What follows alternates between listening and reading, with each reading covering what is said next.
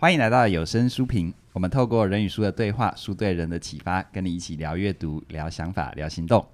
今天为你带来这本书叫做《你的心就让植物来疗愈》。好，所以接下来的四十到五十分钟，我们就是植物来疗愈你。你是植物吗？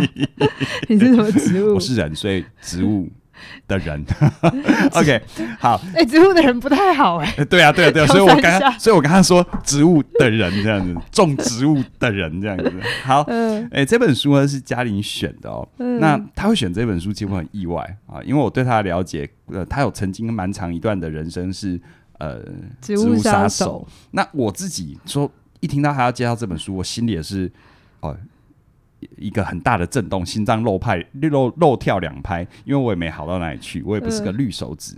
可是呢，我在听嘉玲说，他跟这本书的缘起，他为什么跟大家介绍，甚至于如果呃你是我们的网站的会员，你有固定收我们老派周周记啊，嘉玲也有谈他跟植物的关系，我就觉得这本书你应该要认识，特别在现在这个时代里，我们都想要去学习。内在更满足，想要学习，能够更有安全感，能够更懂得陪伴，其实植物是个好开始哦。是的，嗯、好，好，这本书你为什么要介绍它？啊，我真的觉得每一本书真的有它的缘分跟时机。它、嗯、在我家 有一段时间了，嗯、然后当初介绍这本书给我的人是哈克。那有一些朋友可能知道嘛，然后我们就是学长，然后关系很好。嗯、那哈克自从搬去台东之后啊，三不五时呢就会传照片告诉我们，他今天又收成了什么小黄瓜啦、山药啊、山药啦、什么菜啊。啊 对，对他就是演。他有时候也会拍那个鸡，对，然后他会把他种的那个。百香果那个剪一剪给鸡吃这样子，呃，对。然后有一次我就笑他，说：“那，你现在是要变成园艺治疗了，是不是？嗯、就因为园艺治疗，其实在我们的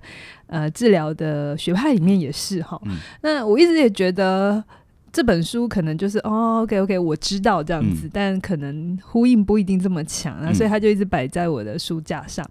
那一直到我们今年搬了家，然后我就觉得人生很有趣，就是以前你不会做的事情，其实到某些时候时间到了你就去做。嗯，那我就觉得，哎，新家很漂亮，可是没有绿色的东西，嗯，就就会很想要里面家里有绿绿的，嗯嗯东西。而且我有发现这些年来的装潢，哪怕是商用空间哦，哪怕是。很多的咖啡厅，以前我们就是咖啡厅，就是桌子嘛，然后顶多有咖啡香，然后放几幅画，不然呢？你在笑什么？咖啡厅没有咖啡香，你觉得他是要给你奶昔是？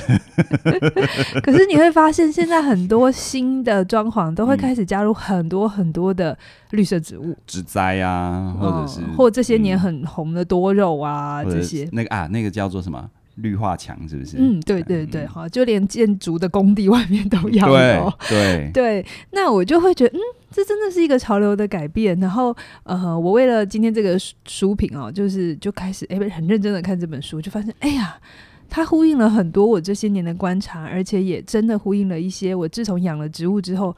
真的真实感受到的好处，嗯嗯、所以我今天跟你分享的，除了书中有介绍之外，我也会去多说一点。哎，我们自己种了植物之后的一些发现，嗯，嗯，所以这就是啊、呃，我跟这本书的关系哈，嗯、就是。有的时候你会看我们介绍书，不会是他新书我们就介绍，因为我们是真的要等到自己有感觉了，嗯，才来介绍。所以我现在就会说，我就笑说嘛，我们就没有小孩，可是我家里除了毛小孩之外，Coco 之外，我多了一个绿色的小孩。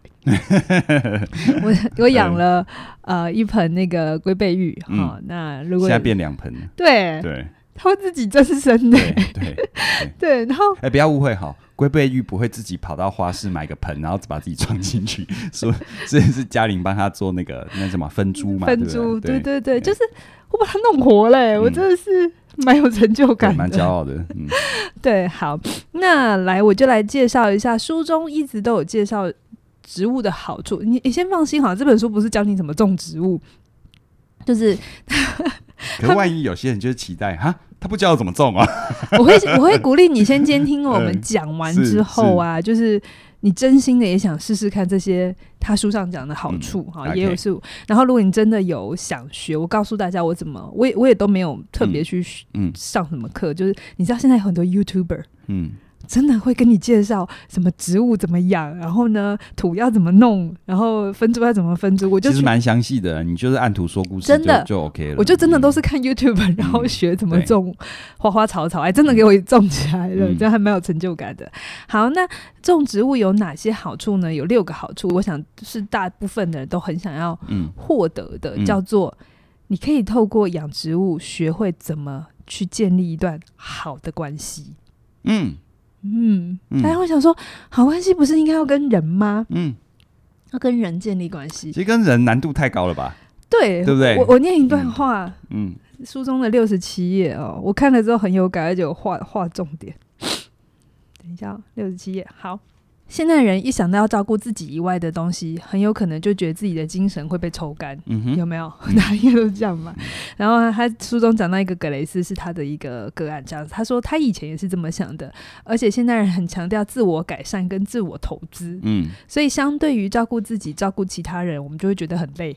好，很多人就是这样嘛，所以有些人就会说我们是个自私啊，或者太自我中心。好，嗯、因为我们我们得把心力放到自己以外的事情上面，会让人觉得。很花力气，嗯、可是无可否认的，照顾一些需求很多的人事物真的很疲惫。可是照顾的这个行为本身其实是有讲，就是呃，有疗愈的，有疗愈的，让我们的，嗯、这这真的是我在很多课都讲过，嗯、好的关系。呃，互相彼此滋养，就是付出跟获得的关系，嗯、其实是会真的改变你的健康。是是是，健康的一个人从来都不跟别人连接，其实是反而更容易生病。嗯、是，所以他就会变成，如果你照顾太多，你会很累。嗯。可是如果你完全把自己封闭起来，其实对你也不好。嗯、所以呢，适度就很重要。而且 照顾这件事情哦，它有时候跟肌肉锻炼一样，它要它它要慢慢的对。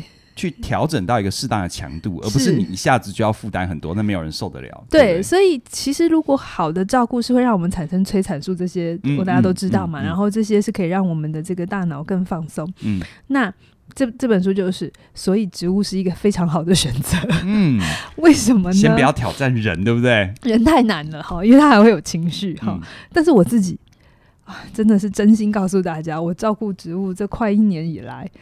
它真的会疗愈我，哎，嗯，就是，呃，因为照顾植物是这样子，它有一些阶段。第一个，你要先知道你买了什么东西回家。嗯你要先认识它哈，对，你不要买个多肉就要每天狂浇水，每两三下要死了。对对对，那如果你真的不知道你买什么东西回家，或你家有不知名的小花小草，现在很多的 APP 你去下载，它会告诉你这是什么。哦，你要拍照就可以对出来。对对对对对对，它拍照。然后呢，你了解了之后呢，网络上有很多的资料就会去告诉你，哦，这个植物适合什么样的种植。那我想告诉大家，网网络讲的不全对，有的时候。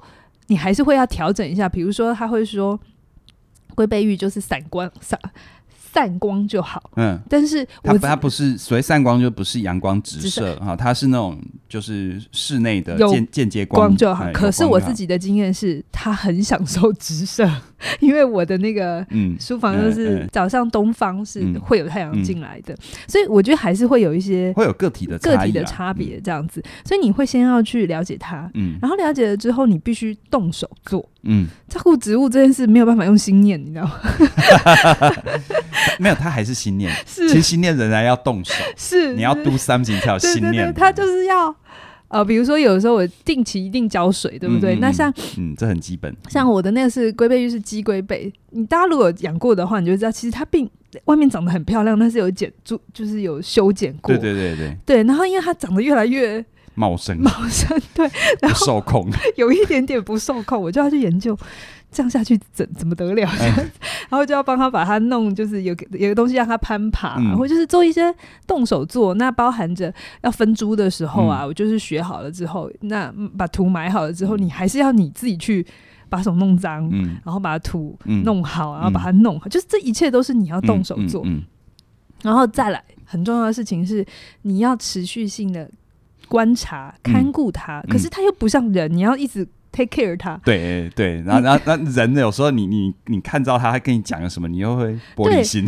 对，可是植物它不会让你玻璃心。可是你知道吗？嗯，当你家里养了植物之后，你会对植物这件事有牵挂。可是那个牵挂是刚刚好的量就好。嗯，因为你太多对它也不好。对，你对太多植物太感受到，你太常去关注它，它其实也会养不好、欸。它它它很容易死哎、欸，就人家说揠苗助长，不就是这样吗？是是是，因为你们太常干东干西的。对对对对对，对，就是你要刚刚好就好，可是你心里要有它。嗯，可是你不觉得这就是好的关系吗？对啊，就是你关注它，你了解他，可是你又没有太把 focus 在他身上。一个一个最有一个最有美感的界限。对，然后再来呢，植物还要等待。关键字等待哦，这个这个对你应该是很大的，对我来讲是一个很大的修炼。你性格上比较比较快嘛，对不对？我的速度会快，就是如果跟人合作，呃，我就会很慎选我要合作的对象，他要让我有很明确的明确感。可是植物就是很有趣，你你知道时间到了，嗯，它就会抽芽，嗯，但是时间到这件事情是很 natural 的，就是时间到了就是到了，时间你没办法，你没办法。做什么让他的时间去做肉眼可见的改变？嗯，对不对？你真的就是把所有的事情做好之后，相信他。嗯，真的只能相信他。所以我在照顾照顾植物的这个过程里，我发现，哇，这不就是最高等级的建立关系的过程吗？嗯，尊重但陪伴。嗯，然后不强迫他。嗯，因为你强迫他也没用，他也不会回应你。嗯、有啊，死给你看。哎、欸，对啦，然后强迫就死给你看啊！嗯，真的真的，所以我自己在种的过程里，嗯、然后当然还有种一些一般人常入手，我蛮鼓励大家入手，从养黄金葛开始。哇，那个怎么种都活，是生命力、啊、你会你真的会超超有成就感，而且有时候你不小心，呃，比如说你如果土栽的话，你不小心几天忘记浇水哈，你看它要要死要死有没有？你快点浇水，它会在很短的时间马上精神焕发给你看，真的哦，你会你会觉得哇。不要说植物不会跟你沟通，嗯、我自从养了植物之后，嗯、我发现所有的万物都在跟你沟通。对对对，只是你有没有真的留意到？对对。那呃，书中就有说，呃，哈克他也有写推荐文，他就说植物是一个很棒的伙伴，是因为很多时候我们不想要建立关系，是因为你很怕对方的重量都压在自己身上，嗯嗯嗯，那也很怕自己压在别人身上。嗯。可是做照顾植物，他就是一人负责一半。对。对，你把环境土什么该浇水弄好，那其他的就是他。对，相信他，你要相信他，他真的会做完他该做的事情。嗯，真的，对，所以。其实书中它会有是非常多的数据调查哦，这边我只是随便先讲两个哈，监狱跟医院哈，这但我相信这其实很多人都有听过，就是如果呃它里面有一个监狱啊，它就是让他们有一个空地，然后就把它变成一个花园，开心农场对不对？就是嗯，就是最外面的那一道墙，嗯嗯嗯，就是你知道吗？它还是要维护一下安全，嗯嗯嗯，但进去之后你完全不觉得，嗯，那是监狱，嗯，就是他们把。就是那里面的空地变成一个花园，然后那些呃所谓的犯犯人，然后或者是受刑人，受刑人，受刑人，他们就是还要就是，哎，我忘了，他们好像照顾植物有一套新的制服，然后就是你完全不觉得 你在就原本是穿囚服，后来发园丁服给他们，对对对对对对对，那种连身青蛙装，觉得所有人都是就就园丁嘛，我就是来种东西，然后他们就是在里面每个人会负责一些。植物这样子，就有研究发现，就是一般来说，像这样的受刑人出狱之后再犯率，其实我们最在乎的应该要是再犯率嘛。对对，就是你你监狱这个惩罚是为了以后不要再犯嘛，对，而不是为了把他关在里头嘛。对对，对。那他就说，一般来讲，再犯率都是四成以上，嗯，一般啊、哦、四五成，就是高很高。可是。嗯有经验的人就知道，因为那个环境是让你越来越坏最好的地方。对，那与其是与其是把禁止你犯罪，不如说你在里面是一个犯罪集中学校，就学学会更多。对对，你原本不会在那里都还有，有还有人教你，还有师徒制这样子。但是这一个呃，这个法哎，这个监狱哎，就是这个计划计划，对对对。哇，我在旁边。计划猜他的词汇。计划推行之后啊，犯罪再犯率，出狱之后再犯率就只到一层，嗯，很高。其实效果好显著，非常卓越。然后还有医院，嗯，我想应该很多人都有听过，就老人院让老人可以养自己的盆栽嘛，然后他们失智的问题啊，健康状况会比较好。那一样的，在医院里头让精神患者，哦，就是比较有明显的。精神疾患，精神疾患不是到失觉失调，嗯、就包含着忧郁啊、躁郁，让他们有一个倾注的对象，嗯、就是我刚才讲植物的话，他们的这个明显的忧郁跟躁郁的、呃、程度。程度也是会下降很多。嗯、然后这边他也有说，一般人想说啊，这些都是 比较心状态比较不好的，那关我什么事？好，来了，研究有发现，如果你每天都去公园走一走的话，就是每天都有去公园散散步，嗯、你的忧郁会少七趴，嗯，你的高血压会少九趴，嗯，其实可以理解，还都是我啊。你你是忧郁还是高血压？没有，我是每天去找一找。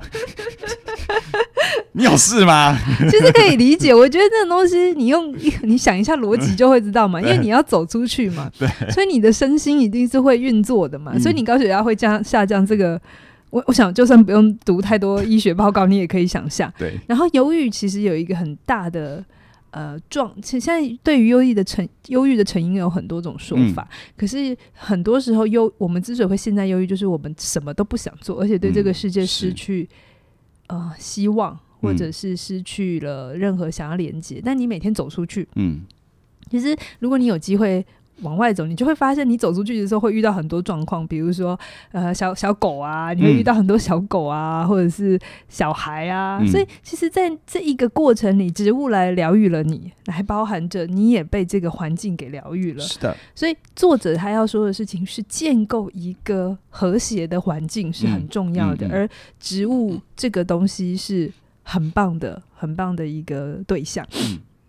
嗯那除了除了除了这个的好处之外呢？哇，你你的那个手稿，我每次看有六个好处，都都密密麻麻的。对对对，对你现在讲的第一个嘛，对不对？现在讲完第一个，好，第二个 怎样？我们已经过了十六分钟，真的，然后后面会快一点了。嗯，好，就是我刚刚有讲到那个健康会改善，所以呃，植物养植物也会改善你的自律神经。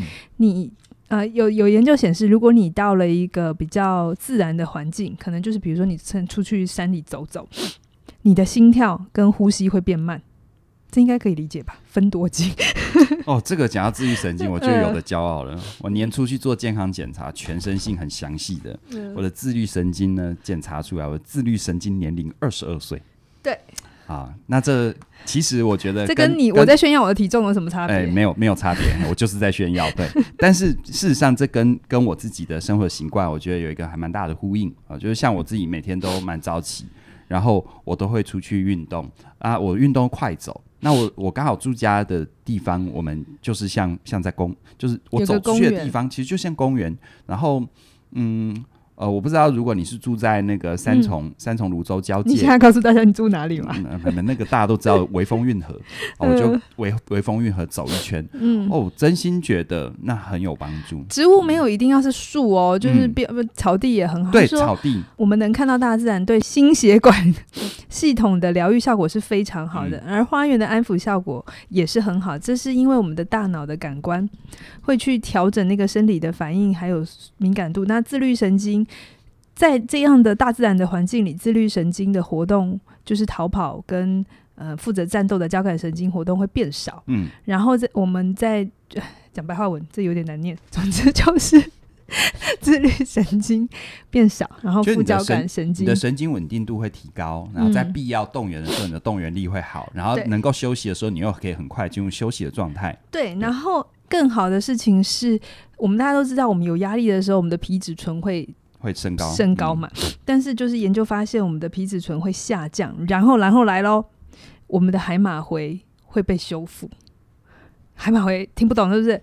我们的记忆是对长期记忆是海马回，但是一个人处在压力、长期压力很高的时候，这些的这荷尔蒙其实是会伤害到海马回让它变得相对萎缩或是我们的知觉会变窄。对那我不知道我不知道大家有没有过那种经验就是如果你那一阵子压力比较大嗯精神负担比较大有时候你要讲一个东西哦明明你再熟悉不过但就会卡在嘴巴边讲不出来对就就你会觉得突然瞬间你脑悟了你断片了然后也这个其实就是压力造成海马回的一个影响对然后你也容易忘事情对对。所以这就是好处，你到这边有被说服吗？想要开始养一株了，对，然后当然，呃，创伤后压力症候群的这个改变也有非常好，PTSD，呃，这边因为这个作者他是心理治疗师，非常著名的英国的精神科医师。哎，我突然想到，在疫情期间呢、啊，你知道英国的什么东西卖的很好吗？园艺材料，对不对？对，嗯，我有听说过这个新闻。对，对，因为大家出去不了，只好种树这样。对，嗯、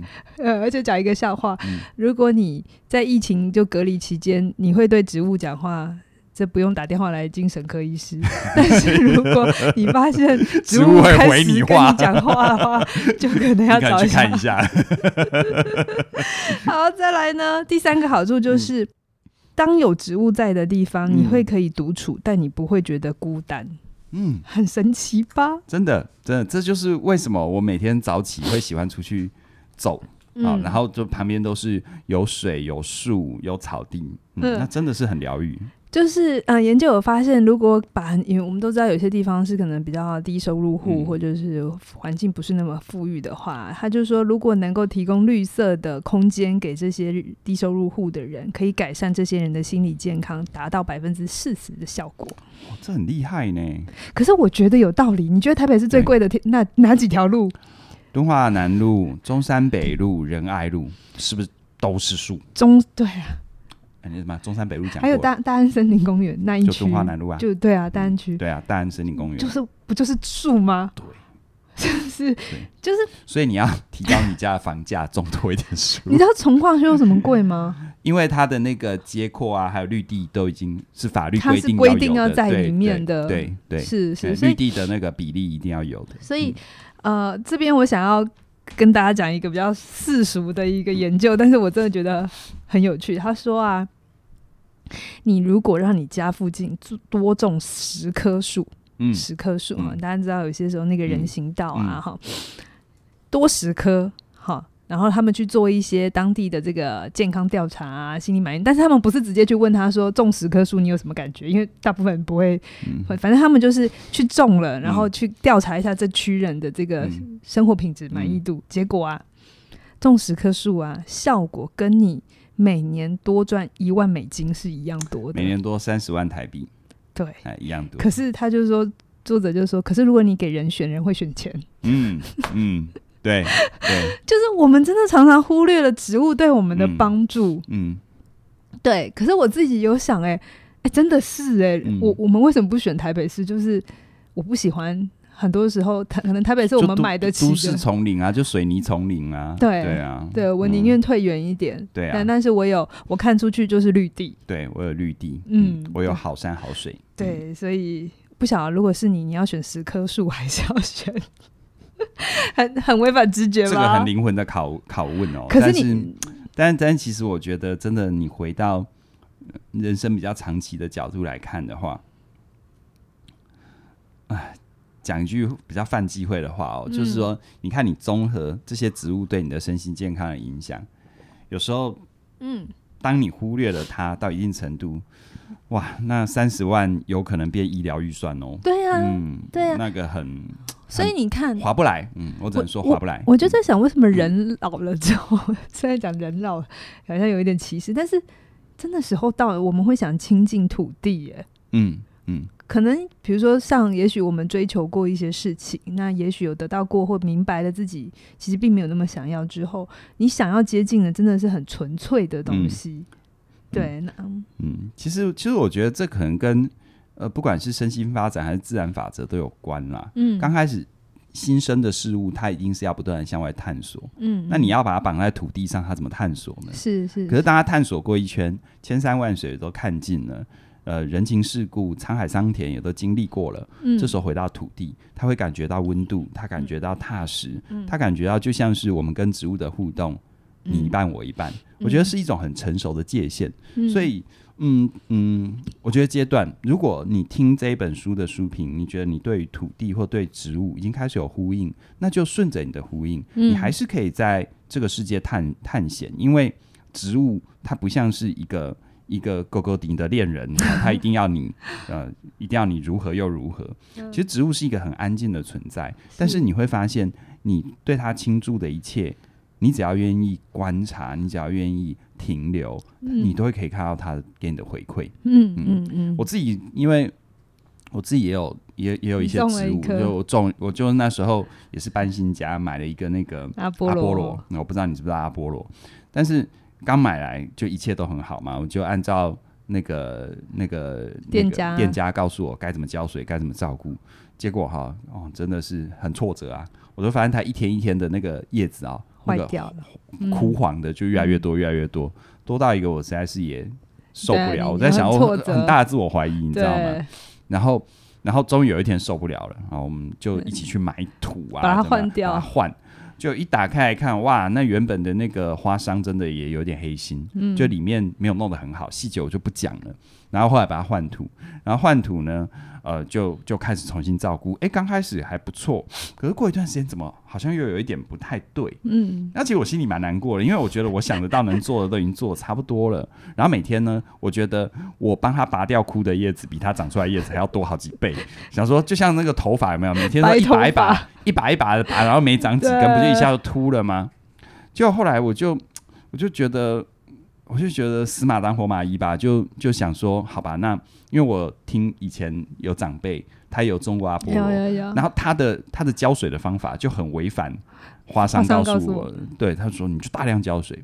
啊，但大量不是把它泡着，就是量更大，就死马当活马医，就哎、欸，居然那个。那个你知道那个枯萎的跟绿色的叶子会有一个边界，嗯、对，就很明显看到它那个边界是越来越退的，是。也就是说绿的地方越来越越来越多，嗯，啊，那个过程对我来说好疗愈哦，是不是？你知道吗？很疗愈的，对啊，这就是第四个，嗯，植物可以让你有创造感、创造力跟掌控感，嗯，它可以带给你这么大的，对你，你真的就是。有一你一次调整一点点对待他的方式，他就会给你很多不同的回馈。他说把东西种活就会有成就感，嗯，是不是？然后人很需要创造，嗯、特别是到了你成年之后、中年之后，每一个人都是需要透过创造来确认自己的生命价值。嗯、那是这个东西对男性跟女性的意义不一样。女性而言的话，其实无论你是不是创作者。有些人就会透过生小孩，生小孩也是一种创作，创作。但对男性男生而言，他就没这个感觉嘛，因为孩子不是。所以你会发现，男生为什么那么特别追求事业？嗯，其实某种程度是他内心需要那个创造感。可是我们也知道，事业成功与否，那个难度跟变异很高。所以作者就会很鼓励大家，如果你你你需要透过有一些创造感，然后很鼓励种植物。他这边讲了一个很可爱的小故事，哈，七十八页哈，他讲了一个可能在英国很有名的作者，叫做麦克麦克波伦波伦哈。他说，我怎么觉得好像马可波罗？对，然后他说他四岁的时候，他就讲一个小段子，我觉得很可爱。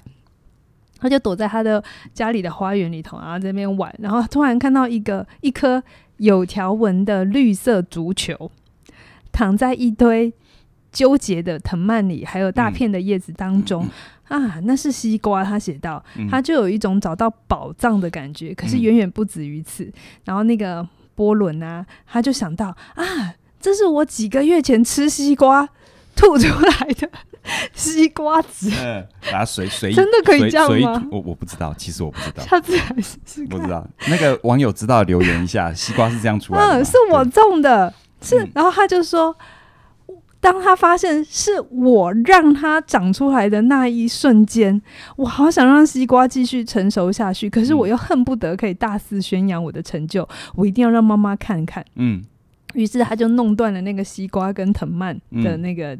就是藤蔓，然后抱着那个西瓜，那他只有四岁嘛，一路都在尖叫啊！然后那颗重的要命的西瓜就啪嗒 砸了，砸掉了，砸在地上，然后悲剧就发生了。然后，可是他就在讲，怎么这个故事又可爱又悲伤呢？可爱的地方就是。有一个四岁的小孩，他发现，嗯，他是有创造力的。对对，他发现原来他可以创造一个生命，然后真的是因为他种下，然后收获。哎，我完全可以知道这个快乐感。哎，其实哦，那个我们在听这段书评哦，你真的黄金阁真的是超超没有门槛的，真的，你要水栽还是土栽都很容易，嗯，真的，你就可以感受到那个叶子新生，对，然后它的旺盛这样。你你那边不是有那个？你钢琴上的那个黄金葛，他钢琴上黄金葛很有趣，我真的觉得养在哪里会长怎样。他钢琴上我们本来有一个就正常的黄金葛。我分租一个小小盆的黄金葛，你回去拍照好了，等下后置。然后呢，黄金葛我们大家都知道，它就是反正就乱长。嗯，但它那一株很特别，就有其中一根，就那么一根，非常非常长长，就跟钢琴有八十八条呃八十八八十八键键一样。你就看到就那么一根哦，其他都没有哦。那个黄金葛，它就一根，然后就只有在那一根不停的长叶子。就它一整个就像长发公主一样，它它它那个钢琴多宽，它就它就长多宽，对，它要长到多宽，真的很神奇。就一只这样子一出来，其他没有，对，就这么一只。对。然后我就说它是有灵性嘛，它要长八十八片叶子，你每弹一下就想成八十八件这样子。对对对。对对。然后你知道我看那一根长出来，我突然对于自己弹钢琴很有信心，因为它在钢，因为它在钢琴上面嘛，如果。弹的是很可怕的话，它应该长不出来。觉得魔音是不是？对对对，什么东西？植物可以给我们一部分的控制感，可是不是全部。因为如果你控制感，你太多的控制感，你就会缺乏刺激啊，你会觉得太无聊。可是控制感太少，你又会焦虑。所以呢，植物可以培养你刚刚好的控制感，做你该做的事，可剩下的交给他。是的。于是你会变得开始有自尊，很神奇吧？真的。嗯，真的是很很有趣。然后最后两个哦，最后两个植物可以带给我们，就是第一个是强化面对现实的能力。诶，你心想说，这跟现实又有什么关系吗？他说，有任何养过植物的人都知道，嗯、呃，植物就是虽然你有的时候会就是照顾它很多，但还是会有时候会遇到一些天灾啊，或者是一些状态底下，它就真的养不活。嗯、然后就是它就是没有办法你，你你做好。然后它就真的按照你你你养的，比如说刚才都讲我们成功的经验，我也有把东西养死啊。比如说我前一阵子带了一株格纹草回家，我就觉得它还蛮可爱的，就是它叶子是格纹，的、嗯。对对对。然后刚开始带回来半年三四个，我忘了，都长得很好。夏天的时候它都长得奔放，嗯、你知道吗？然后我就觉得哦，它就可能跟龟背玉一样，嗯、就是很喜欢这个我、嗯、这个空间。可是到了秋天。就给我连体了，你知道吗？我不敢做什么事，他就死给我看，整片死，整片死。然后我就好吧，你可能时候到了吧。就是，呃，植物是刚刚好的母亲，它会教我们现实的残酷，嗯，然后人就可以从幻想当中走出来。对，而且我觉得植物就是蛮蛮蛮蛮特别，就是说你你没有办法用自己哦，我觉得该这样。嗯，那你不管觉得你该怎么对待它，如果方法错了，嗯，它就活不了，真的，对不对？好，所以我觉得它会是一种 一种一种一种一种蛮蛮蛮真实的回馈。对，嗯，你要放放心力给他，可是不能太多，对，但也不能太少。然后你要去 你要去去去了解怎么样叫做正确的对待他的方法。对对，然后你要尝试，然后你还要找到适合你的植物。对，我就发现，有一次我去拜访我的一个老师，然后他的那个画。哎、欸，它就是一个公寓阳台，然后他的阳台上面全部满满的多肉，你知道吗？是蓬蓬勃的那种多肉。嗯、我就说、嗯、老师，你多肉种的真好，嗯、你怎么可以把它种的这么好？我每次种多肉就死，嗯、就是我跟多肉就没哈这样子。嗯嗯嗯、他说不行，我只能种多肉，因为他不用浇，就是不用太理他。他就所以，所以我觉得选择种的植物也蛮反映这个种植者的个性，对不对？我觉得，嗯，就像什么人养什么狗。我觉得每个人，你那么瘦，怎么能种多肉？是这样吗？名字错了。哇塞！欸，真的，我只要种多了，我就就是不行。好，没关系。那我就接受这件事。就是我觉得可能植物它也会找它适合的主人。嗯。就跟猫也会选奴才一样，嗯，我真的越来越觉得万事万物不要一直觉得只有人，嗯，才是有智慧、有灵魂的，嗯、是所有的生物它都在跟你沟通，然后它都在用它的方法试着让你去连接、了解它，只要你静下心。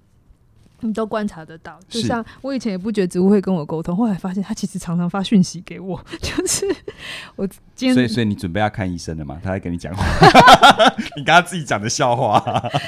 我没有听到真的声音，可是我会观察到，欸、我好像要去照顾他，我关他，关心他一下。我知道你一直会跟他讲话对，但是哪一天如果真的听到他回话，可能 对，因为他叫龟背玉嘛，所以我的第一株我就叫他小乌龟。然后后来第二株的时候，我还写信问我的会员说：“你觉得第二株要叫什么？”然后我觉得会员好可爱，因为大家给各式的名字，但我选了一个我又很喜欢的名字，就叫小闺蜜。啊，小闺蜜，就一一株小闺蜜。然后我发现 Coco 还会跟他两株吃醋，哎，对，真的很有趣，很有趣，就是。这是我有意外的发现，因为 Coco 其实她算是一个不错的姐姐嘛，她、嗯、跟、嗯、呃另我们的一只猫，她、嗯、都处理的、嗯、相处的不错。嗯、我想说，那植物这种，它也不会哭，不会叫，应该还好，不会争宠的。对，后来发现 Coco 好像感受到那个小乌龟跟我之间的一个连接什么的。嗯、然后有一阵子，我去照顾完小乌龟，因为我把它放在地上，所以呢。我就发现 Coco 走过去咬它两口，真的那个齿痕，照片上还有。他说：“你为什么要咬它？” 然后我发现都是我去跟小乌龟、小闺蜜讲话，讲一阵子，讲有点久之后，它就会吃醋，就咬人家两口。它不是为了吃进肚子的那种，不是，它是真的吃醋哦。所以我真的觉得很有乐趣。好，最后一个，我觉得最重要、最重要哈，养植物的好处，最后一个就是。失败了，后果不严重哦，心理负担没那么大。真的，真的就是你，你有的时候如果承诺一段关系，不管是人还是动物，嗯、包含动物，嗯、像呃，我也鼓励大家可以用领养代替购买。可是你一段承诺，就是十几年起跳。嗯、那我也希望大家一旦想要养这件事情，你真的要评估好你的经济能力跟你的生活条件，嗯、因为对你来讲，可能你三年五年之后不行，又把它。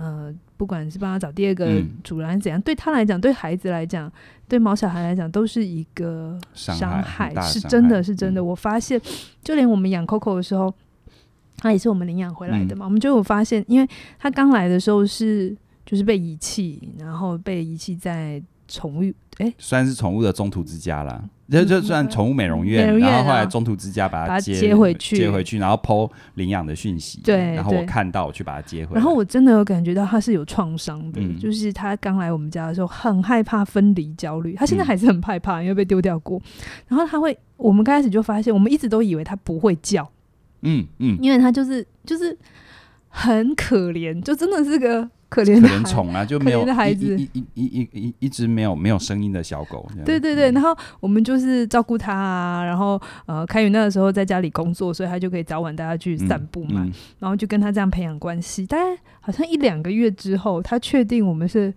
好的主人。对对对，我们不会把它丢掉。然后我们就发现一件很神奇的事情，就是嗯、呃，我们之前都会一起去散步，然后就去一个。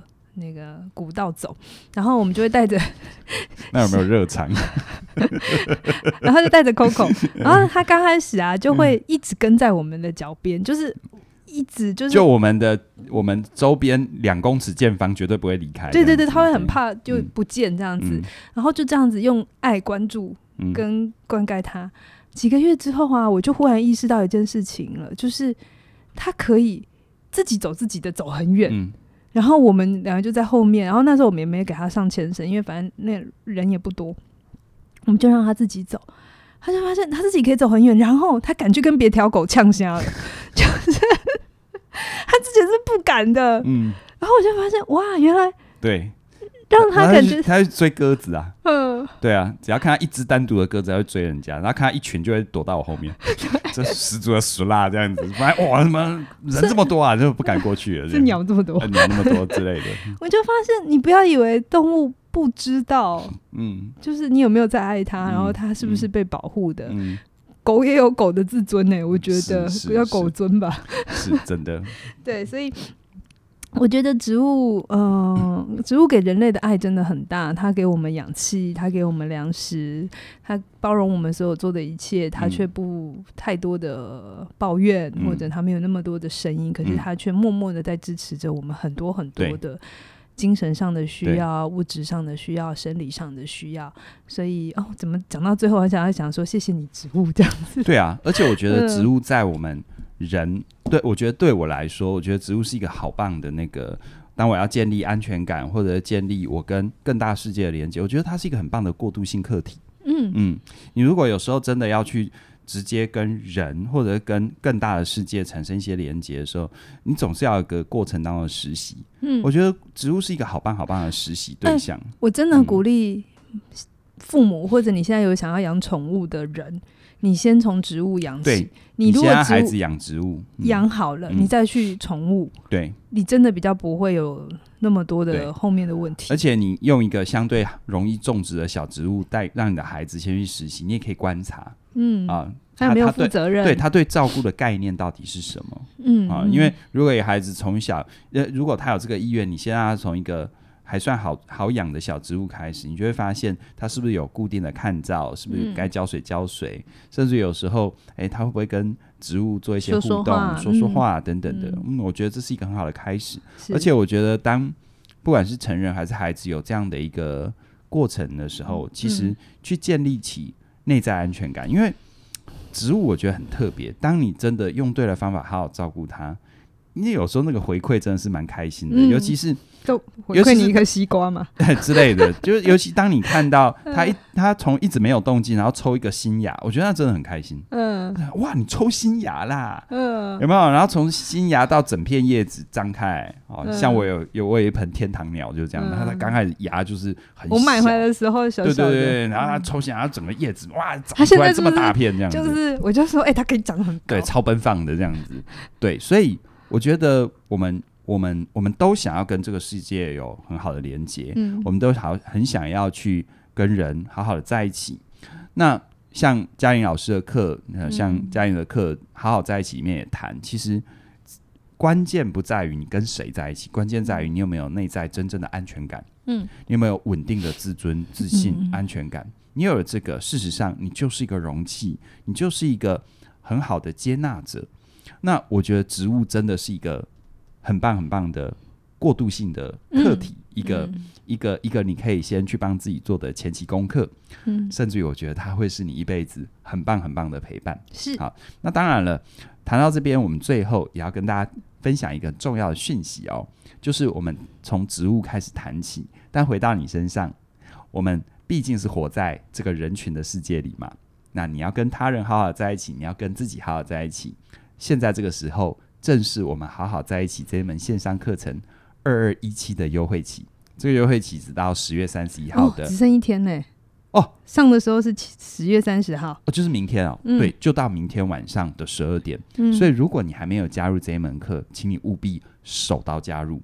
嗯，详细的课程资讯在我们的影片说明里都有，真的很重要哦。就是我们人生的幸福，其实不是你向外去建立了多少的成就，赚、嗯、多少钱，嗯，别忘了哈。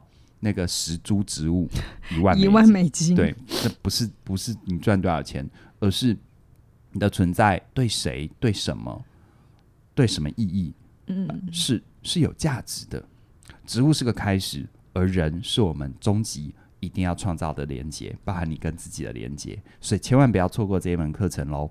好，那我们今天的书评就到这边了，谢谢你的收看或收听，希望你一定要订阅我们的频道。更重要一点是，透过各种无论是植物，还是跟他人，还是跟自己，我们都能够好好在一起。